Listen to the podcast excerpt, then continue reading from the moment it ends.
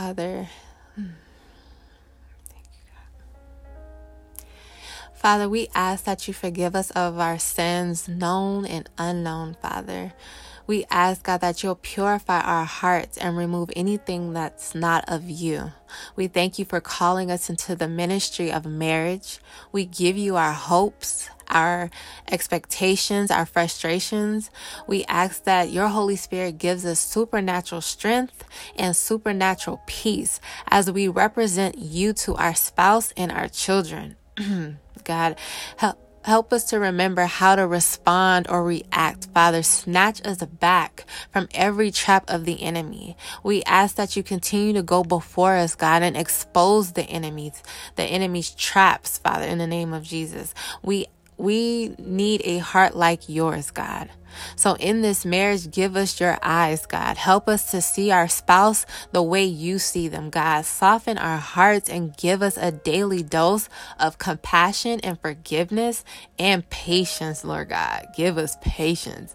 Double up on the patience, Father. We cover our spouse with your blood and we declare that they are delivered from whatever may be hindering them from walking in the ministry of marriage, God. We thank you, God, for our spouses. We thank you that they will be made new in you. We forgive our spouses for every offense. We forgive them for not owning their wrongs and for other hurt that they have, that was, um, caused by them, God.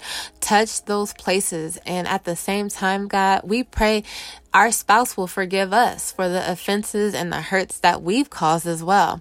God, heal every wound, even the wounds we aren't aware of, God we hand our spouses to you and we trust that you will deal with them accordingly so that they will have a new mind, a new heart, and a true hunger for you. We stand in faith believing that we will be rewarded for the pain, God, disappointments, and rejections.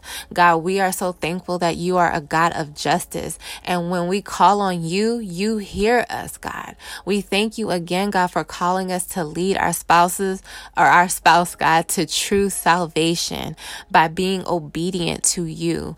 We will not give up. We will not grow weary. Um, and we will not entertain the enemy. Instead, we will praise you for the victory. We will stay focused on all of your goodness. In Jesus' mighty name, we pray. Amen.